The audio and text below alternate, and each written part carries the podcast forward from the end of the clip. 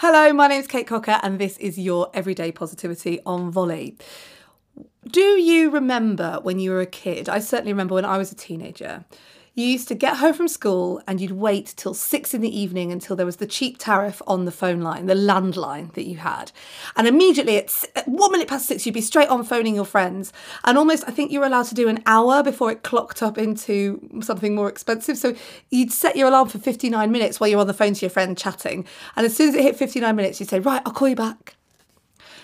When we were growing up, there were loads of boundaries in place. We learned how to start things and we learned how to stop things because we had no choice. We had set times.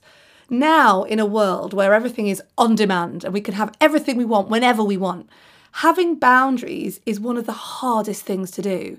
And so my feeling is that these days I have to really concentrate on the discipline of holding a boundary. Things for me are things like, right, I need to stop eating now, or I need to get off Facebook now, or, and it's the same for my kids, teaching my kids, we need to stop now. So today, have a think about what in your life you have and what can you, what boundaries can you put in place? Because I bet you, and if you're doing your time journal as, as I've set as of uh, Sunday, and it's probably coming to an end now, something you'll have found is that you, it's, stopping is hard.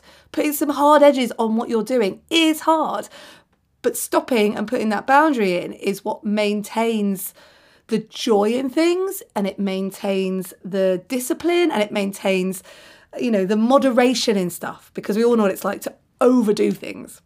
So today, find a way that you can stop what you're doing. Set an alarm. Do something that means you go, right, that's it. I'm done now. Have a great day, and I will see you tomorrow. Everyday Positivity is a Volley F M production.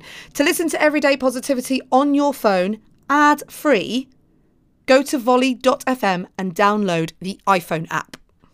Once again, that's volley, V O L L E Y dot F M.